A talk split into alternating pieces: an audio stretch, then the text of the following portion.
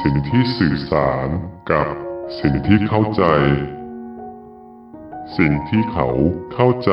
อาจจะตรงกับสิ่งที่เราสื่อสาร หรือสิ่งที่เขาเข้าใจอาจจะไม่ตรงกับสิ่งที่เราสื่อสาร ดังนั้นเมื่อเขาบอกว่าเขาเข้าใจ เราจำเป็นต้อง ตั้งคำถามว่า เข้าใจว่าอะไรอย่างไร เพื่อทำให้เราและเขา